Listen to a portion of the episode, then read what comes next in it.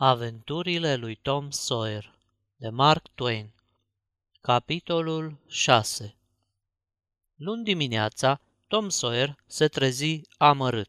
Așa era el întotdeauna luni dimineața. Altă săptămână de pătimire la școală.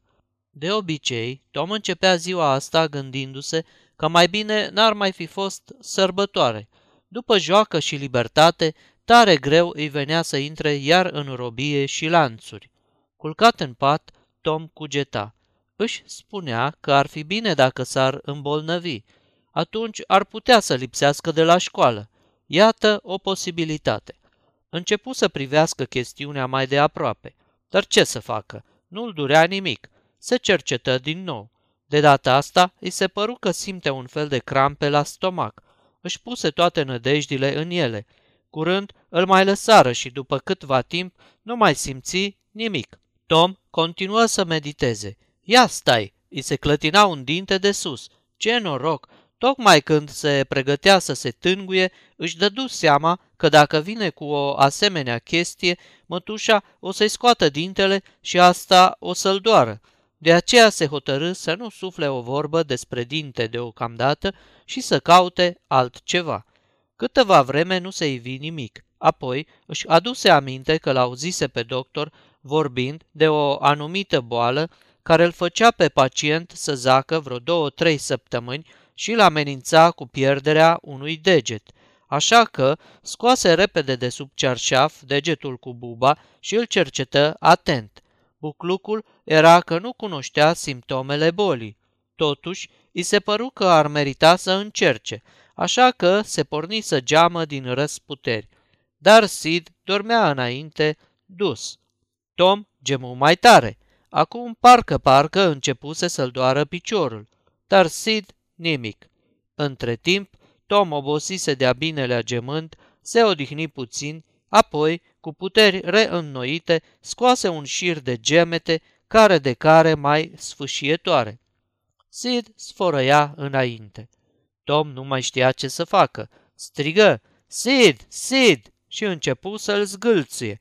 Procedeul începea să-și facă efectul și Tom se porni iar pe gemut. Sid căscă, se întinse, se ridică într-un cot și se holbă la Tom. Tom îi dădea înainte cu gemutul. Sid zise, Tom, n-auzi, Tom?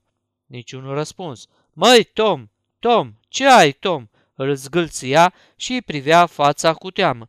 Au, au, Sid, nu mă zgudui, începu să se vaete Tom. Dar ce-i, ce-i cu tine? Ce ai? Mă duc să o chem pe Tușica. Nu, lasă, poate-mi trece, nu chema pe nimeni. Ba o chem, cum să nu o chem? Nu mai geme așa. Tom, mă sperii. De când ți-e rău? Nici nu mai știu de câte ceasuri. Aoleu, nu mă zgudui așa, Sid, mor. Tom, de ce nu mai deșteptat mai de mult? Ah, Tom, încetează odată. Tremură carnea pe mine când te aud gemând așa. Tom, ce ai? Te iert pentru toate, Sid, pentru toate câte mi le-ai făcut până acum. Când o să mă prăpădesc? Vai, Tom, nu cumva ești pe moarte? Nu, Tom, te rog, nu muri, poate că... Îi iert pe toți, Sid. Așa să le spui, Sid, și Auzi tu, Sid, cerceveaua mea și pisoiul meu, Chior, să le dai fetei care a venit zilele astea în oraș și să-i spui... Dar Sid, înșfăcându-și haina, o și zbughise. Tom suferea acum cu adevărat. Atât de bine îi lucra imaginația și gemetele pe care le scotea sunau foarte firesc. Sid dădu fuga jos. Tu, șepoli, vino repede! Moare Tom! Moare! Da, tușică, hai, nu mai sta, vino iute. Ce gogoși îndruge acolo? Nu te cred. Cu toate astea, o luă la goană pe scări, cu Sid și Mary în urma ei. Pălise de spaimă și îi tremurau buzele. Când ajunse lângă pat, abia mai sufla. Tom, băiete, Tom, ce e cu tine? Aoleu, mătușică, nu mai pot. Ce ai? Spune mai repede, ce ai pățit, băiatule? Ah, mătușică, buba de la picior a dat în cangrenă. Mătușica se prăbuși pe un scaun și râse puțin, plânse puțin, apoi râse și plânse deodată. După asta, putu în sfârșit să rostească. Tom, ce spaimă am tras! Acu, fă bine, te rog, și îi sprăvește cu prostiile. Dă-te jos din pat. Gemetele încetară, durerea pieri din deget. Băiatul, prins cu o caua mică, se simțea cam stânjenit. Tu, Poli, zău, na, dacă nu credeam că a dat în cangrenă, mă durea așa rău că am uitat și de dinte. Nu mai spune, acu ți-ai adus aminte și de dinte. Ce-i cu dintele? Am un dinte care se clatină și mă doare de nu mai pot. Haide, haide, lasă, nu mai geme, deschide gura. Da, ai un dinte care se clatină, dar nu mor tu din asta. Mary, adum te rog un fir de mătase și un tăciune aprins de la bucătărie. Tom spuse, au, te rog, mătușică, nu mi-l scoate, că nu mă mai doare. Să nu mă mișc de aici dacă nu spun drept. Te rog, mătușică, nu mi-l scoate. Nu mă mai gândesc să lipsesc de la școală. Da? Ce spui, băiețele? Va să zică de asta ai făcut atâta tămbălău, ca să lipsești de la școală și să te duci la pescuit. Tom, Tom, cât te iubesc eu și tu nu știi ce să mai scornești ca să-mi amărăști inima cu ticăloșiile tale. Între timp, uneltele dentare erau gata. Dintr-un capăt al firului de mătase, bătrânica făcu un laț pe care îl prinse de dintele lui Tom, iar celălalt capăt îl legă de tăblia patului. După aceea, luă tăciunele aprins și odată se repezi cu el spre Tom, mai mai să-i atingă fața. Dintele atârna acum, legănându-se de tăblia patului. Dar orice suferință își are răsplata. Când se îndreptă Tom spre școală, după ce îmbucase ceva la repezeală, se văzu invidiat de toți băieții pe care îi întâlnea în drum, pentru că golul din falca de sus îi îngăduia să scuipe într-un fel nou, nemaipomenit. Strânse în jurul lui o droaie de flăcăi pe care îi interesa demonstrația. Unul care se tăiase la deget și fusese până atunci centrul de admirație al tuturor, văzut deodată că se face gol în jurul și că ea pune faima. Mâhnit, spuse cu fals dispreț că nu era nicio scofală să scuipi ca Tom Sawyer, dar când alt băiat îi răspunse, încearcă și tu dacă poți. Se depărtă ca un erou căzut în disgrație. În curând, Tom dădu peste tânărul paria al târgului, Huckleberry Finn, fiul bețivanului. Huckleberry era urât și temut de toate mamele din târg pentru că era leneș, nu ținea seamă de nicio îngrădire, avea purtări de rând, într-un cuvânt, era, după cum ziceau ele, un derbedeu. Mamele nu-l puteau suferi pentru că toate odraslele lor îl admirau, simțindu-se minunat în tovărășia lui interzisă și dorind din suflet să îndrăznească a se purta ca el. Tom, ca toți băieții cum se cade, îl învidia pe Huckleberry pentru situația lui ademenitoare de surghiunit al societății și avea poruncă severă să nu se joace cu el, din care pricină se juca cu el ori de câte ori îi se ivea prilejul. Huckleberry purta totdeauna haine vechi, de căpătat, dar pe el vechiturile dobândeau viață veșnică. Zdrențele îi fluturau în jur ca o aureolă, pălăria lui era o vastă ruină ca un creștet imens care se desprindea de margine și sălta în timpul mersului. Haina, când avea haină, îi atârna până la călcâie, nasturii din spate îi veneau cam în dărătul genunchilor. O singură bretea îi ținea nădragii cu marginile ferfenițite, pe care îi tăra prin toate noroaiele când nu și-i sufleca. Fundul lor era un fel de sac larg umplut cu aer. Huckleberry făcea tot ce îi plăcea. De era vreme frumoasă, dormea pe treptele caselor. De ploua sau ningea, se muta cu domiciliul în vreun butoi gol. Nu era silit să meargă la școală sau la biserică. N-avea stăpân. Nu trebuia să asculte de nimeni. Putea să meargă la pescuit sau la scăldat când îi poftea inima și oriunde avea chef și să zăbovească cât voia. Nimeni nu-l oprea să se ia la bătaie. Putea să se culce seara cât de târziu. Primăvara era cel din tâi băiat care umbla de sculț și toamna ultimul care se încălța. Nu era niciodată silit să se spele sau să îmbrace haine curate, știa să înjure de minune, cu alte cuvinte, băiatul ăsta avea tot ce poate să facă viața plăcută. Așa gândea orice băiat cum se cade din St. Petersburg, săcăit și ținut în frâu de părinți. Tom îl strigă de departe pe romanticul surghiunit. Noroc, Huckleberry! Noroc, bă, și să crești mare! ce ai acolo? O pisică moartă. Ia să o văz și eu. Aoleu, e țeapănă, mă, hac, de unde o ai? Am cumpărat-o de la unul. Ce ai dat pe ea? Un bilet albastru și o bășică de porc șterpelită de la abator. Da, cum te-ai învârtit de biletul albastru? L-am cumpărat de la Ben Rogers acum două săptămâni pe un băț de cerc. Și la ce spune pisicile moarte, hac? Cum la ce spune? Vindecă de negi. Zău, ți, ți, ți. Ei, dar eu știu ceva mai bun. Fugi de acolo. Ce? Păi, apă stătută. Apă stătută. Ai, Iurea, nu faci o parachioară. De unde știi tu? Ai încercat vreodată? Eu? Nu, dar a încercat Bob Tanner. Cine ți-a spus? Ei, i-a spus el lui Jeff Thatcher și Jeff i-a spus lui Johnny Baker și Johnny lui Jim Hollis și Jim lui Ben Rogers și Ben lui Negru și Negru mi-a spus mie. Asta e. Ei, și fac prin soare că au mințit toți. Poate Negrul nu, că pe el nu-l cunosc. Gogoș, ia spune Hac, cum a făcut Bob Tanner? Păi, a luat și a băgat mâna într-o scorbură cu apă de ploaie. Ziua? Păi dar, cu fața la buturugă? uh adică așa cred. Da, a zis ceva? Eu cred că n-a zis, dar nu știu. Aha, păi cum o să vindece negii cu apă stătută dacă-i tâmpit? Nu merge așa, trebuie să te duci singur până în mijlocul pădurii, unde știi că e o scorbură cu apă stătută și, taman la miezul nopții, te razim cu spatele de buturugă, vâri mâna în scorbură și zici, Bob, Bob de mei, ia negii mei, dui pe pustie, la mine să nu mai vie.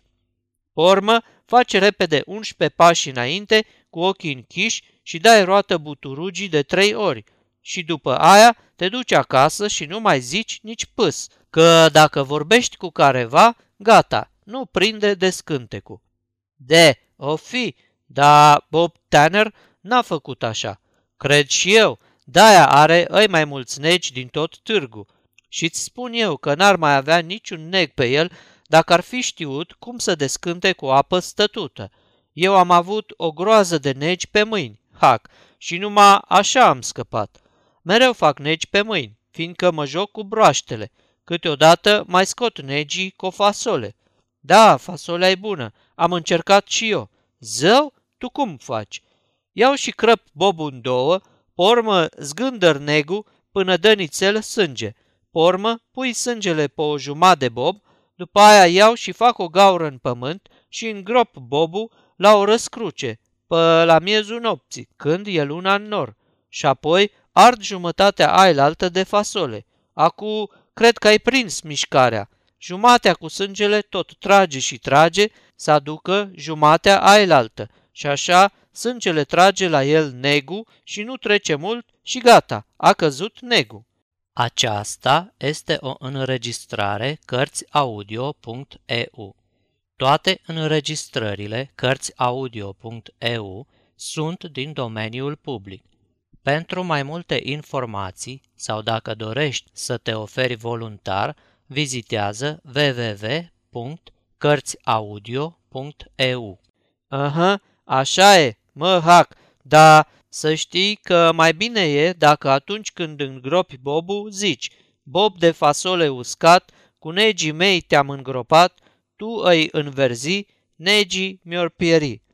Așa face Joe Harper și știi că el a fost până la Coonville. Și unde n-a mai fost? Dar ea spune, cum vindeci tu negii cu pisica moartă? Ei, ia ca așa, iei pisica moartă și te duci înainte de miezul nopții cu ea în cimitir, la locul unde a fost îngropat un om afurisit. Și, la miezul nopții, vine un drac, ori poate și doi, trei, dar tu nu-i vezi, auzi doar un foșnet de vânt, sau poate că-i auzi șoptind. Când ridică dracii mortul să plece cu el, arunci cu pisica moartă după ei și zici, dracii pleacă cu mortul, pisica cu dracii, negii cu pisica, la mine să nu vă mai întoarceți. Și s-a zis cu negii, o fi, dar tu ai încercat, Hac? Eu nu, dar mi-a spus baba Hopkins. Atunci să știi că așa e, fiindcă lumea zice că e vrăjitoare. Ce e aia că zice lumea? E vrăjitoare, ce mai vorbă? L-a vrăjit și pe babacu, mi-a spus el. Într-o zi venea pe drum și vede cum îl vrăjește cotoroanța și atunci ia o piatră și aruncă după ea. De nu se ferea baba, o nimerea. Ei, ce să-ți spun? Chiar în noaptea aia, babacu s-a rostogolit după un șopron unde a dormit sebeat și și-a rupt mâna. Ții, ții, ții, și cum a știut că îl vrăjește? Ei, știe el, babacu, el ți-ar spune numai decât.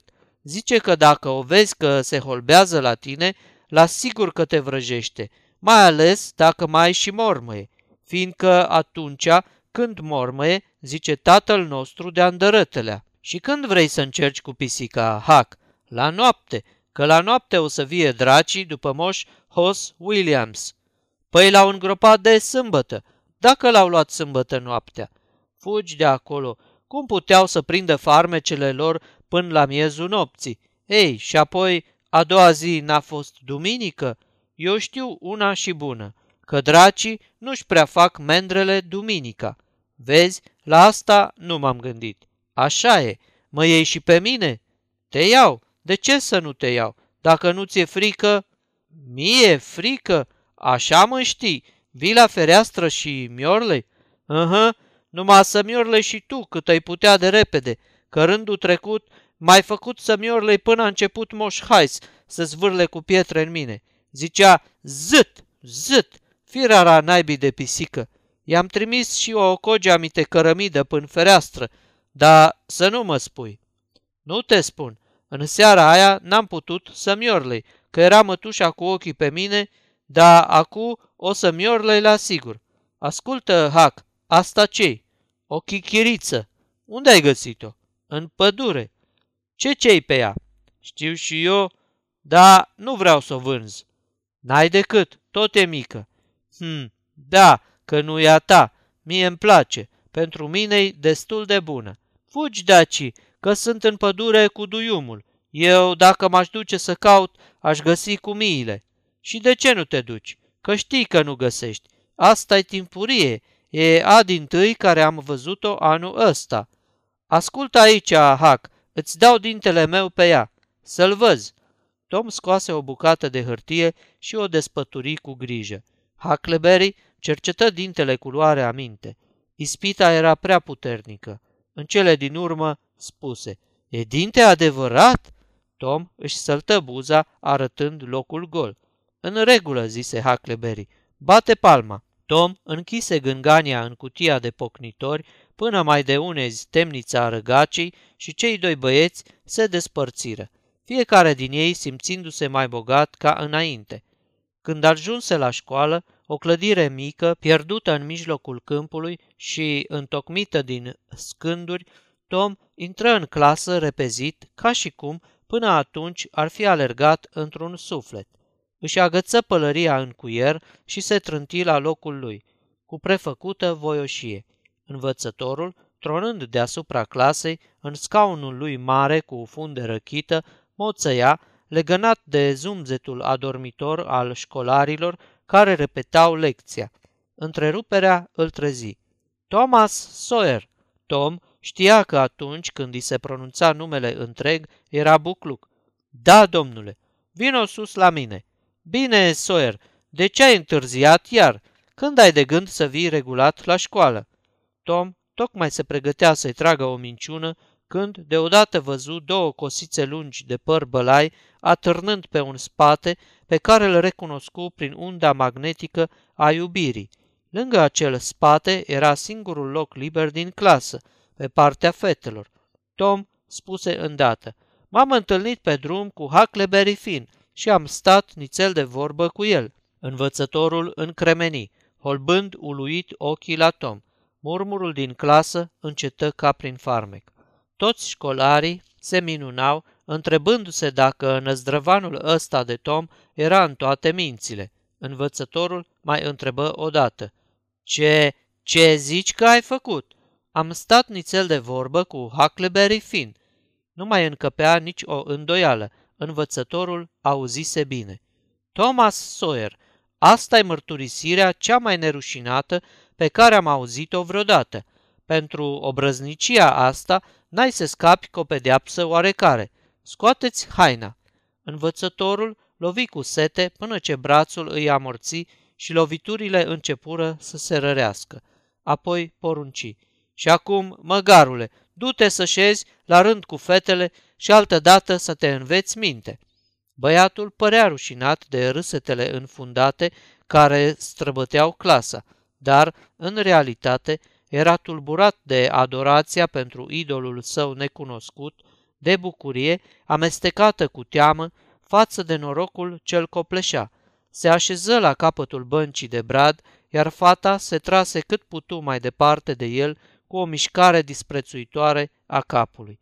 Prin clasă, copiii își dădeau coate, își făceau semne și șopteau, dar Tom ședea liniștit, cu brațele pe pupitrul lung și mărunt din față, părând cufundat în cartea de citire. Curând, atenția se abătu de la el și obișnuitul murmur al clasei se înălță iarăși în aerul îmbâxit de plictiseală. Acum băiatul începu să strecoare priviri furișe spre fată. Ea băgă de seamă, se strâmbă la el, apoi îi întoarse ceafa și stătu așa timp de un minut. Când întoarse iar capul cu băgare de seamă, zări o piersică pe pupitrul ei. O împinse deoparte. Tom o puse frumușel înapoi, ea iar o împinse în lături, dar cu mai puțină dușmănie. Tom o puse iarăși la loc, răbdător. După asta, ea o lăsă acolo. Tom măzgăli pe tăblița lui. Te rog, ia-o, am mai multe. Fata aruncă o privire asupra șirului de cuvinte, dar nu dete niciun semn. Acum băiatul se apucă să deseneze ceva pe tăbliță, ascunzându-și opera cu mâna stângă. Câteva vreme fata nu voia să ia în seamă ce făcea el, dar până la urmă, biruită de curiozitate, întoarse capul. Băiatul lucra înainte de parcă n-ar fi știut nimic. Fata aruncă o privire, chipurile întâmplătoare, dar băiatul se făcea că nu observă. În cele din urmă, ea dă ispitei și șopti cu șovăială. Lasă-mă să văd și eu. Tom descoperi în parte caricatura stângace a unei case cu câte un turn ascuțit la amândouă capetele și cu un rotocol de fum ieșind pe horn. De aici înainte, fata nu-și mai luă ochii de la desen, uitând de toate. Când lucrul fu gata, ea îl privi o clipă, apoi șopti. Ce drăguț! Fă un om! Artistul înălță în curtea casei un om care semăna mai degrabă cu o macara. Un pas să fi făcut și ar fi încălecat casa. Dar simțul critic al fetei nu era prea ascuțit. Monstrul o mulțumea. Șopti. Ce om frumos!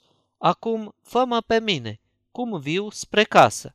Tom desenă un tub și îi alătură o lună plină și niște brațe și picioare ca paele. Apoi înzestră degetele răsfirate cu un evantai impunător.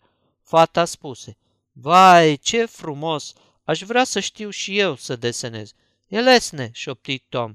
Te învăț eu. Da? Vrei? Când? La prânz. Mergi acasă la masă? Stau aici dacă vrei. Bine, ne-am înțeles. Cum te cheamă? Becky Thatcher. Dar pe tine. A, știu, Thomas Sawyer. Așa mă strigă când vrea să mă bată. Când sunt cu minte, îmi zice Tom. Zim Tom, da? Bine. Tom începu acum să măzgălească ceva pe tăbliță, ferind cuvintele de privire a fetei. De data asta, ea nu se mai sfii. Se rugă să o lase să vadă ce făcea. Tom spuse. A, nu-i nimic. Ba, este. Aș, nu e. Nu o să-ți placă. Ba, o să-mi placă, zău că da. Te rog, lasă-mă să văd. Și dacă mă spui... Nu, zic zău că nu spun. Nu o să mă spui la nimeni? Nu o să spui cât îi trăi? Nu, n-am să spun niciodată, niciodată la nimeni. Acum hai, arată-mi. Zici tu așa, dar nici nu vrei să vezi. Acum chiar că vreau cu tot din adinsul să văd. Tom, de ce te porți așa cu mine? Își puse mânuța mică pe mâna lui, luptându-se cu el, iar Tom se prefăcea că se împotrivește și lăsă treptat să-i alunece mâna până ieșire la iveală cuvintele. Te iubesc. Vai, nu ți rușine și îl lovi repede peste palmă, însă roșind și cu fața bucuroasă. În clipa aceea, băiatul simți că îl înșfacă încet de ureche o mână aprigă care îl sălta tot mai sus. Se simți târât astfel prin toată încăperea și așezat la locul lui obișnuit, sub focul usturător al chicotelilor întregii clase. Statura mătăhăloasă a învățătorului rămase aplecată asupra lui Tom timp de câteva clipe groaznice.